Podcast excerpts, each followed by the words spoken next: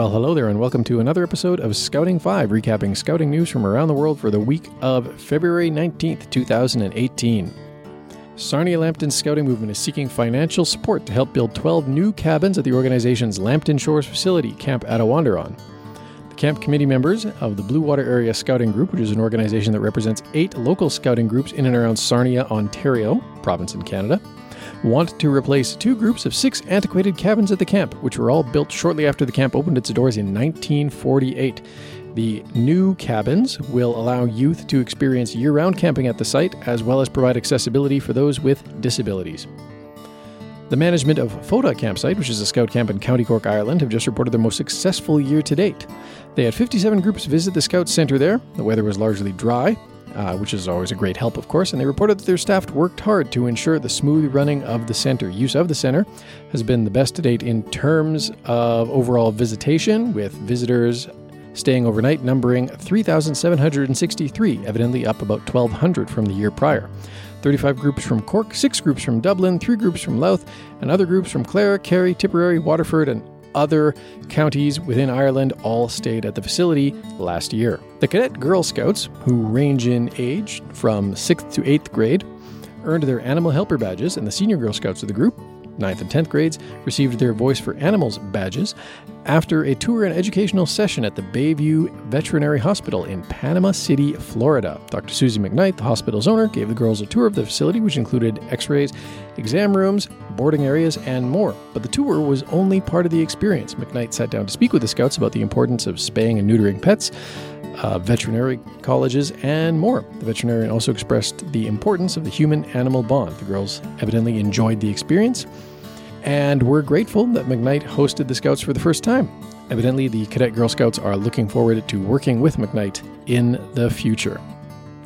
The Wolfville Scouts of Kentville, Nova Scotia, are among three groups that received thousands of dollars in donations from the Valley Regional Physicians Philanthropic Fund.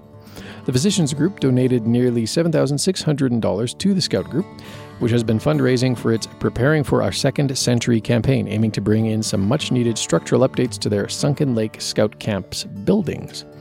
The initial fundraising goal was 60,000 by 2020, the year that will mark 100 years for the group. With this donation, the fundraising total now sits at 61,000. A scout troop comprised of more than 40 young people spanning ages from 5 to 18 years, the 47th St. Mark's Scouts, have been meeting at St. Mark's Anglican Church on Larch Street in Vancouver, British Columbia, Canada, for 86 years now. Unfortunately, that's expected to change within the next few months as the property is up for sale and expected to change ownership this spring. Given their free use of the site, St. Mark's made for virtually no overhead costs for the 47 Scouts. Rental fees were waived, free storage was provided, and the Scout leaders were all volunteers. That allowed registration costs to go back into programming such as rock climbing, sailing, hiking, scuba diving, and other activities. Most troop members and their families are also located in the area, and the group's preference is to stay there. But for now, they are looking at other spaces in the neighborhood, though none of them offer the deal the group gets at the moment. After 108 years, the first Gravenhurst Scout Club might be on the verge of closing its doors. The Gravenhurst Scout Group, based in Gravenhurst, Ontario, is making a public appeal for more leaders. They are in need of volunteers, especially with registration looming for next fall. Current crop of leaders have been doubling up on duties, which in most cases means double weekly activity meetings, one sympathizes, weekend camps, and more fundraiser involvement. The extra time commitment is more than they initially signed up for. Current leaders are in burnout mode, with a few already giving notice that they have to cut back due to family or work obligations, and there are no replacements currently in sight.